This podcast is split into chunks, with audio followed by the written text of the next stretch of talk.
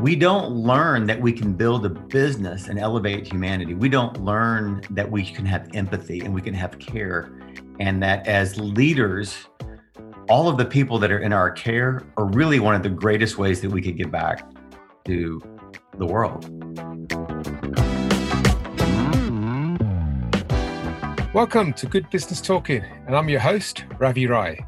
On today's show is Ron Hill founder and ex CEO of Redemption Plus. A few topics we discussed included how he changed his business, and in his words, from making shit to changing the world. We spoke about the importance of purpose and the impact, both positive and negative, of repurposing your business. And finally, the importance of leaders showing up as imperfect human beings. I have to say, I loved his calming and thoughtful nature. So, without further ado, let's get started. Ron Hill, founder, CEO, welcome and uh, appreciate you taking the time to share your story with us today.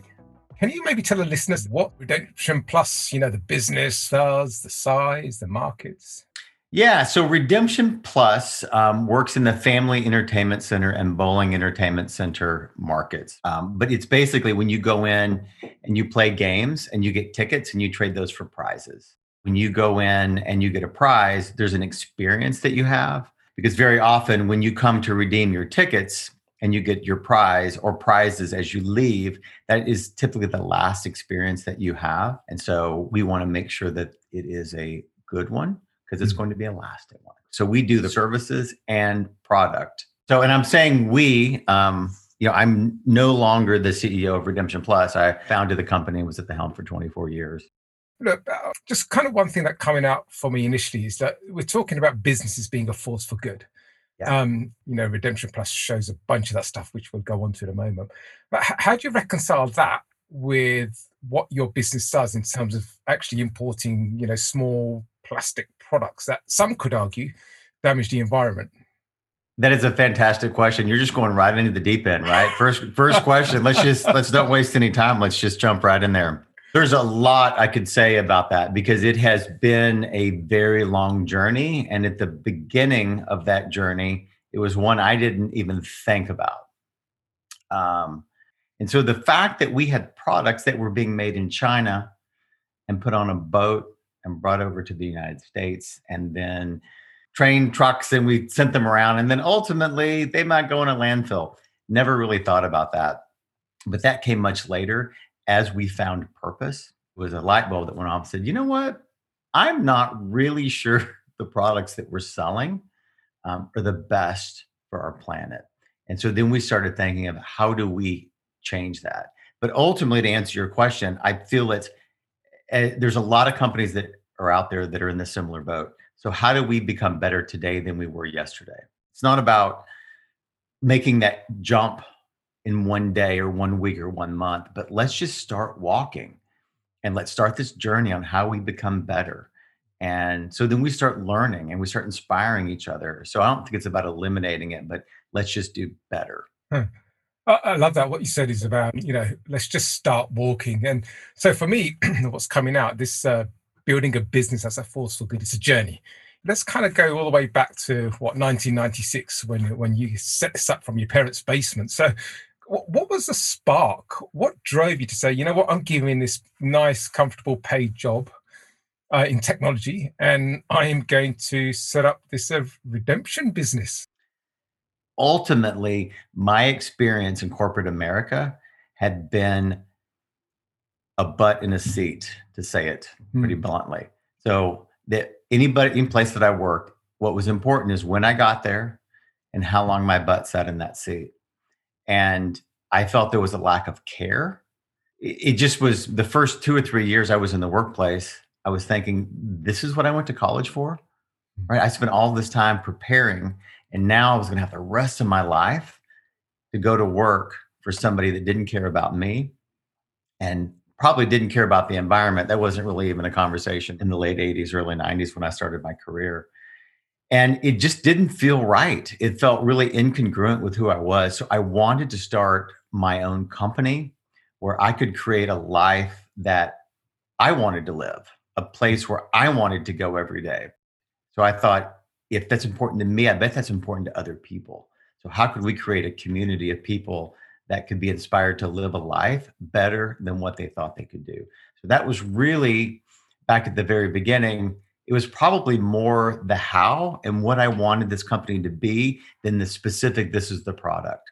But for me at the beginning, it was a couple of things. The technology piece really, really sparked my interest on how we delivered mm. the products um, was inspiring and could make an impact, which it did. It ultimately ended up changing our entire industry and the way all of our competitors did business based upon how we were driving technology um, with that. So, what I'm hearing in that is you actually started with what you know, i.e., tech, and then you married that with what you think is important around a life that's worth leading in and you found the intersection. That's what Redemption Plus came out to you. Would that, would that be fair, or did I get that wrong? No, I think that's very fair, but I didn't know it at the time. And you know hmm. why I didn't know it? Because I wasn't taught that. In fact, even when we go to college, we don't learn that we can build a business and elevate humanity. We don't learn that we can have empathy and we can have care. And that as leaders, all of the people that are in our care are really one of the greatest ways that we could give back to the world. We're not taught any of that. So my natural bent to care about that felt like I was going against the grain and I almost that I was doing something wrong. so my own journey was kind of go, I would go back and forth. I'm like, oh, yes, I want to do this. I'm driven to do it. And then somebody would say, well, you can't do that. You just need to make sure people know who's boss and intimidate them and fire somebody occasionally so that, you know, people are a little scared and, and did you need to overcome their perception around this, or given the fact that it was your business, you can just rally on and do what you thought was important and the right thing to do? Well, we needed money to start the business, and I did have a group of investors. And looking back, we were greatly underfunded um, for a business that was going to build inventory. And in fact, you know, what we learned is the more that we grew, the more dollars we needed to have to build that inventory. So I did have to appease banks. Um, I did have to appease some investors. We didn't have a lot of investors, but we had a few. Mm. Um, so there was always that conflict. But when you align with those people that have at least the same belief, um, then that I think that changes everything. What kind of conversations did you have there? Was it that you were trying to convince, or was it that you were informing and then the spark kind of came on for them and they were in? I remember meeting with a number of people that looked at the business model and said, "This is never going to work." Probably the way it was presented at the beginning, it didn't work. We we continued to iterate over the years, and we continued to change, which ultimately led us to become purpose driven.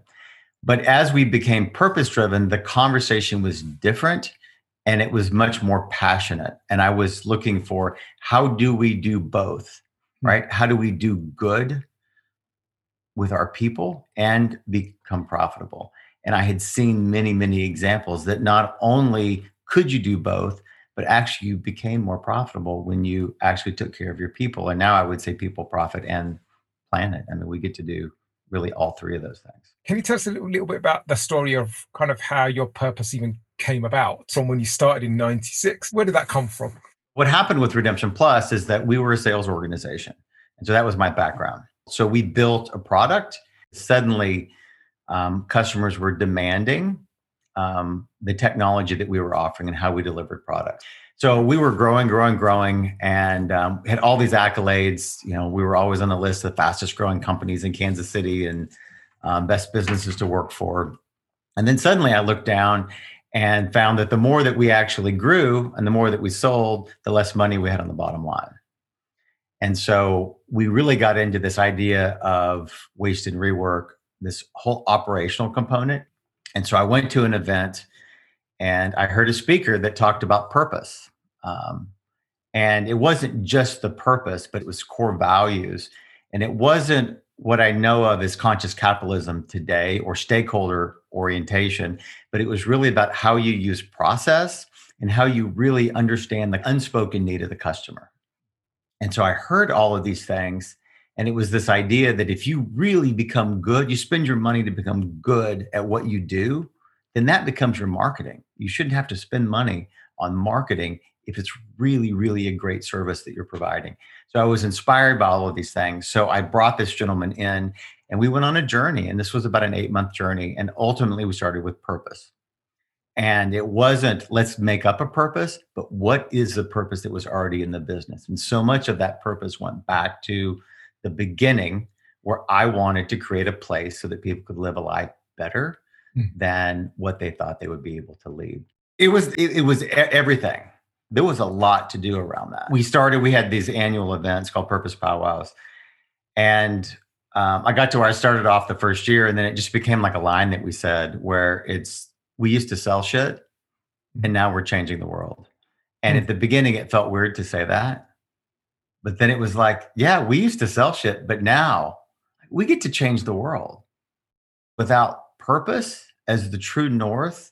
That even over the next four to five years, which the journey was, there's no way we could have accomplished everything that we accomplished without having that true north. Mm.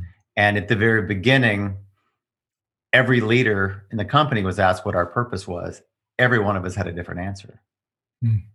So you talk about efficiency, you talk about streamlining process, waste and rework. When all of your leaders think that you're there to do something different, that creates a lot of tension and stress in the organization. Oh, okay. So, with this purpose around enriching the lives of others and in the intention around elevating humanity, I mean, that's audacious, that's huge. How does, can you share with us how that translates itself into how the business operates on a day to day basis? Um, so we found purpose, and I'm like, this is it. Like, it's all smooth sailing from here. This is the answer. I had a big office because I thought, and this is it. Like, I had a big office. I'm like, I, I've like arrived. Um, I just started walking differently and behaving differently, and so did the leadership team. And eventually, people are like, "What what's going on? Why was I behaving differently than I had before? So that was really the launching point for us to share with the organization about purpose. And then from there, people had to buy into it. And at one point, we just stopped hiring people that weren't aligned with our core values and weren't there to fulfill the purpose. And through that process, we hired people that were there because they were inspired by the purpose but they weren't willing to do the work to uphold the purpose. That was one of the very first lessons. So it, this was a, a good three year process where we turned over probably over 50% of our employees. Oh, wow. My leadership team turned over by over 50% too. And people would leave because, you know, when you declare your purpose and your intention to the world, I do believe that the universe pushes back and says, okay, mm-hmm. let's see if you really mean that. Those were always conversations for learning and growth. And if somebody ultimately chose they did not want to be there to fulfill the purpose, then they couldn't stay. And that caused all kinds of stress on the organization, but ultimately it made it stronger. Surely that's got to be freaking you out.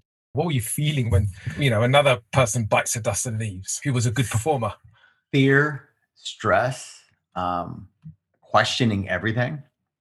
I mean, it was really, really scary because there were leaders that came to me and said, Ron, you have pushed me and I have grown, but I'm not willing to go any further. So I cannot be here anymore. But I will tell you that anytime I've lost somebody, there's a space that opens and it gets filled. And it would get filled by some of the most amazing people, which ultimately led me to creating the best leadership team. Oh. But it it ultimately allowed us to grow and become who we were supposed to be. You know, if I think about traditional cultural change programs, um, you know, and the, the general method is once you've defined where you want to get to, there is this big launch rah rah event, right? This is what we're about. But you guys took a total 180 degree approach. So, you know what? No fanfare here, no rah rah.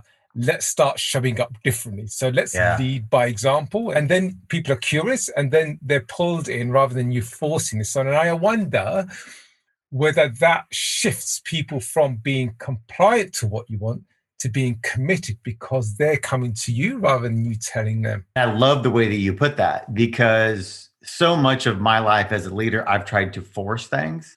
we get to inspire people, but ultimately we have to create something that people are attracted to and that come to us. And that ultimately is what builds a team that can do great things. I think people rally around something that's much bigger than themselves. And I think purpose is what what causes that so that you it just it changes the way that you're leading. That's really interesting. I never thought of it that way. That if you've got a compelling enough purpose, what I'm hearing you say from your experiences, the role of a manager or leader isn't so much to motivate because the purpose will be motivating enough. I guess your job then becomes getting out of the way and letting them just release and help figure out how they fulfill in that purpose given the job that they've got to do. Yeah I, I, think your job is a coach and it's you know there's this idea of servant leadership and what what do your people need? How do you take roadblocks out of the way? How do you advocate for them? How do you really help to inspire them to become better people? Because i do think that as we grow individually which is the whole conscious leadership journey is we become better people we're going to be better employees we're going to be better teammates we're going to be better husbands, wives, fathers, sons, mm. daughters. And so, and I, I, do believe that, that that piece of this journey is all connected. So it's interesting also then, just by doing that, you're already on the path of enriching the lives of others because you're allowing them to be the best they can because they're all of a sudden they're in a space and in a place that connects with them. So, huh, interesting. Um, I'm imagining you know, since discovering your purpose or rediscovering, should I say, or articulating it, and all of the incredible work that you've done, I'm also hearing in your voice it was tough. Um, it was really, really difficult, not only from a perspective of having 50% turnover of staff as well as, well as your leadership team. Um, what would you say was the biggest challenge for you in shifting your business to become a purpose driven business? Well, I would say it was the people aspect. And I think that will always be the biggest challenge. And I think it will always be the ultimate reward in a business. Um, ultimately, we brought in an outside company that was on the outside aligned with purpose driven companies and how to help build purpose um, driven culture. And so through that, I ultimately ended up bringing on um, somebody from that group full time and she became one of the co-COOs that is actually still running the company. There was so much about the people piece and how we engage and how we listen and how we have tough conversations. So much of that is really, really became the, I would say, the soul of Redemption Plus. Mm-hmm. But that really took finding the right people that could help me because I knew what my bent was but I needed people to help execute operationally and be okay disagreeing. Because just because we're aligned around purpose doesn't mean we're going to agree on everything. We mm-hmm. shouldn't. Being able to build this culture where we can speak open and honestly, and it's not going to hurt our inner child or whatever the conflicts that we have. And then ultimately, as we bring people in, I feel like as an organization, they're part of our family somebody challenged me once and said, like, this isn't a work family. This is just business. And I thought about that. I'm like, you know what? It's not just business and it's not a work family. It is a family. It's a family that we choose. And we often spend more time with that family than we do our actual family. It's the same stuff at home with our real family, right? We make mistakes. We step on people's feet. Sometimes we raise our voice and we shouldn't, and we just apologize. And so when we bring somebody in, they are under our care.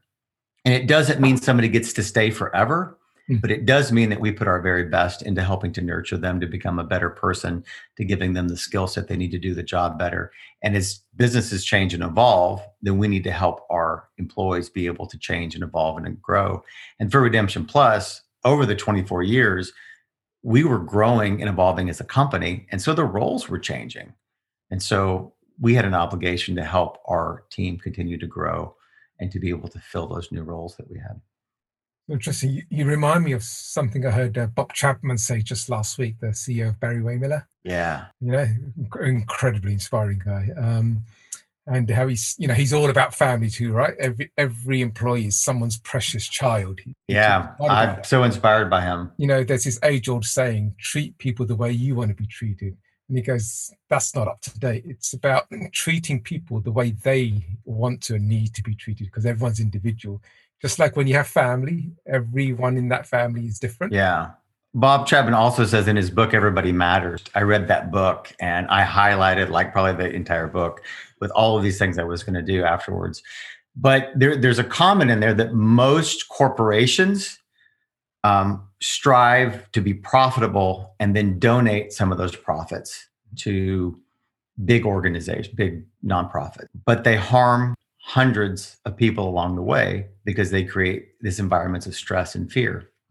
And that the greatest charity that we can have as a leader is creating a place for our people to thrive as human beings. Mm-hmm. That made such an impact on me.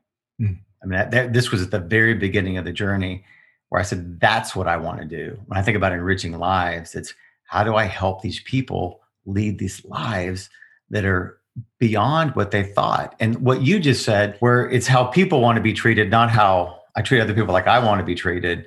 Because like my goals and aspirations and what I want out of life may be very different than right. somebody else's, but it doesn't mean theirs are any less important than what mine are. And so we, we can help everybody be able to fulfill those. I believe it creates a healing um, for the organization and it, it creates a healing for the planet. So, coming back to your incredible intention around helping people, how on earth do you measure that? You want to be a force for, force for good. You want to enrich the lives of others. You want to elevate humanity. And, uh, you know, we all know it's a standard saying measures drives behavior. How do you measure your intention of being a force for good and your pursuit of your purpose? I do believe, as um, a company that is a force for good, that it's a stakeholder business, as a conscious capitalist, you really need to be about people, planet, and profits. So I think that you've got to have impact measurements that measure each one of those. And so for us, really starting with the people piece of it was really around engagement. And we did all kinds of assessments, but ultimately, I believe what was the most impactful is really understanding how engaged our employees were. And if we could continue to drive that engagement, it meant we were doing the right job and that we were enriching lives. Because if we weren't doing that, then customers were not going to be engaged in the workplace. Um, so we did look at turnover. Mm-hmm. Um, and as a and i know some companies just pride themselves on turnover and they just don't have hard conversations. And people just get to stay and do whatever they want to do. And that does work for oddly for some companies. Um, we were not a company where that worked. And then the, the planet piece um, is a little more complicated. And the road we were heading down at the beginning of this year was really about um, using b impact study. Mm-hmm. Because I felt like as a B Corp, you can say you want to be a conscious business, but a B Corp actually measures your impact. And they do have an impact assessment.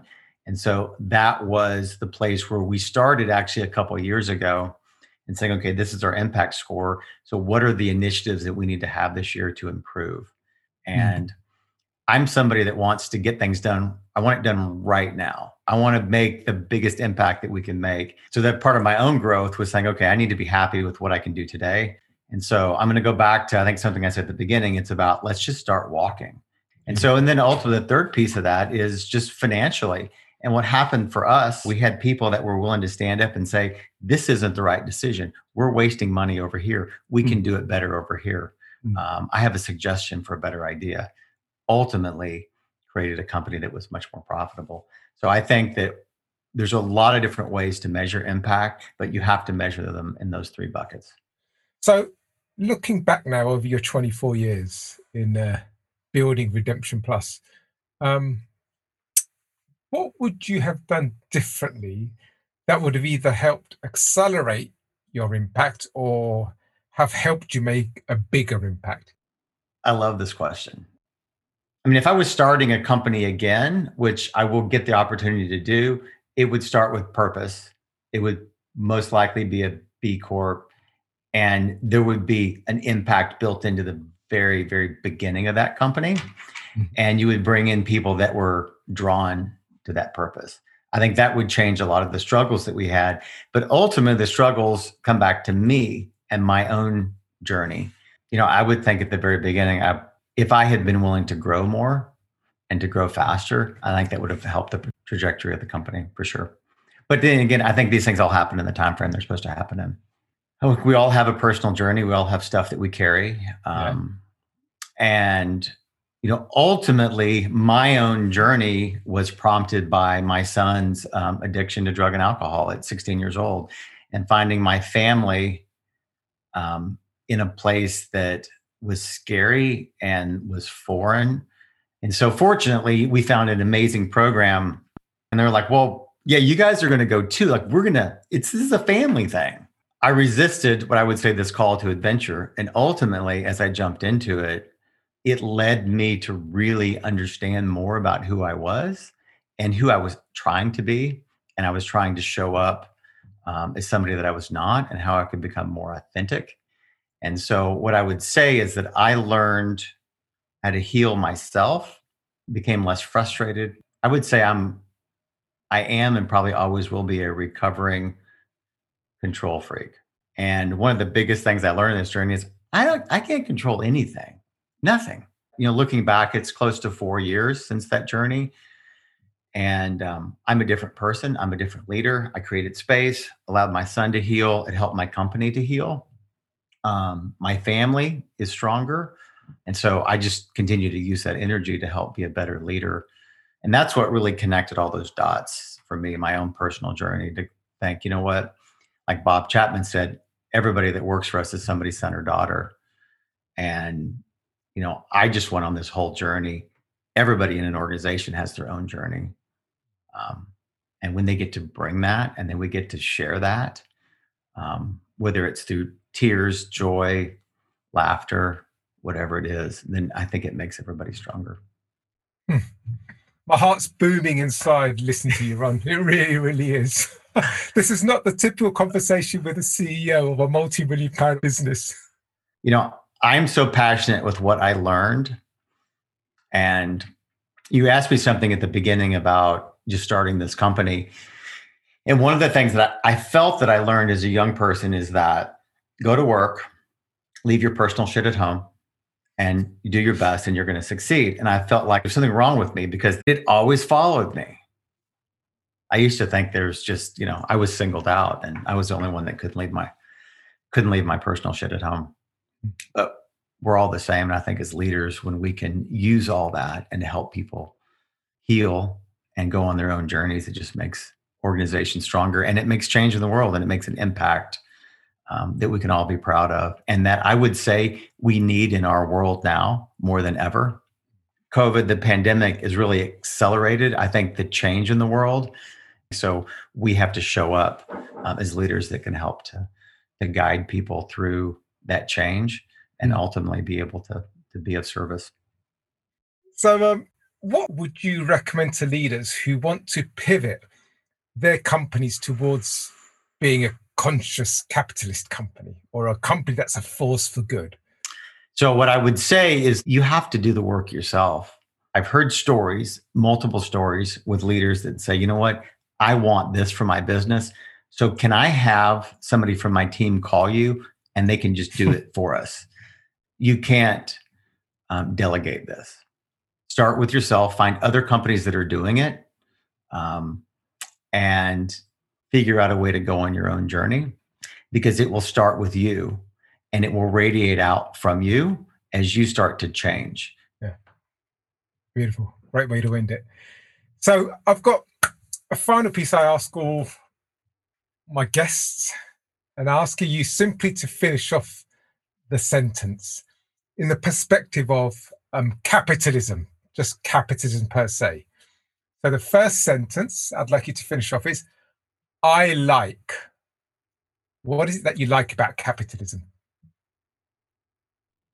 I like the opportunity to actually make change in the world. Okay. Next one. I wish. What do you wish for capitalism? I wish that it actually will change the world. Okay. And the third one, I wonder. What is it that you wonder about capitalism? I wonder what we need to do as conscious leaders of organizations to help inspire other leaders to be able to be okay making the difference that they want to see in the world. So, Ron, where does uh, one of my listeners go to find out more about you or the business? Um, probably the best way is on LinkedIn. Um, I believe it's Ron L. Hill on LinkedIn. Um, Instagram, I am Elgato1125. That's a whole different conversation how I came up with that. What's your uh, future all about? Well, you know, one of the things that I would say, my my role at um, Redemption Plus was the chief enrichment officer, and I feel like I'm going to take that with me wherever I'm going to go. Whatever I do next is going to be about the conversation that we're having. Hmm. Um, it's going to be um, a company that helps inspire others um, to build lives around people, profit, and planet. That was awesome. Thank you, sir. Man, what a genuine, thoughtful guy. It's so clear how his family crisis really shaped who he is, what he stands for, and how he's healed himself, the family, and his business. A few things that resonated with me were business top line was growing, but the profits weren't. The solution he ultimately found was not cost cutting or streamlining, it was through repurposing the business, which in turn aligned and re energized everyone into a stronger, committed, and focused team. Two, we don't learn about empathy and that we can care as leaders. So, my challenge to you is to check in with yourself and ask how you're showing up for your people. Are you showing up because it's part of your job, or are you showing up because you genuinely care? Because the difference will be clear. Three, Sustained change is not about making a big jump, it's about a journey and just starting to walk and becoming better each day. I'll be talking to more CEOs and business owners in the coming months. If you think this was good and interesting use of your time, please do share. The best form of marketing is recommendations. So even if you share with one other person, that helps me fulfill my purpose by getting the message out there that businesses are, can be a force for good. And for that, I will forever be grateful. Thanks for listening, and until next time.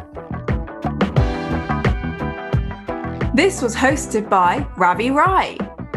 You can connect with Ravi on LinkedIn or on Twitter at RaviFPC. This series is sponsored by Four Points Consulting. We make change happen with conscience and with purpose. Check us out at www.fourpoints.net. That's www.fourpoints.net.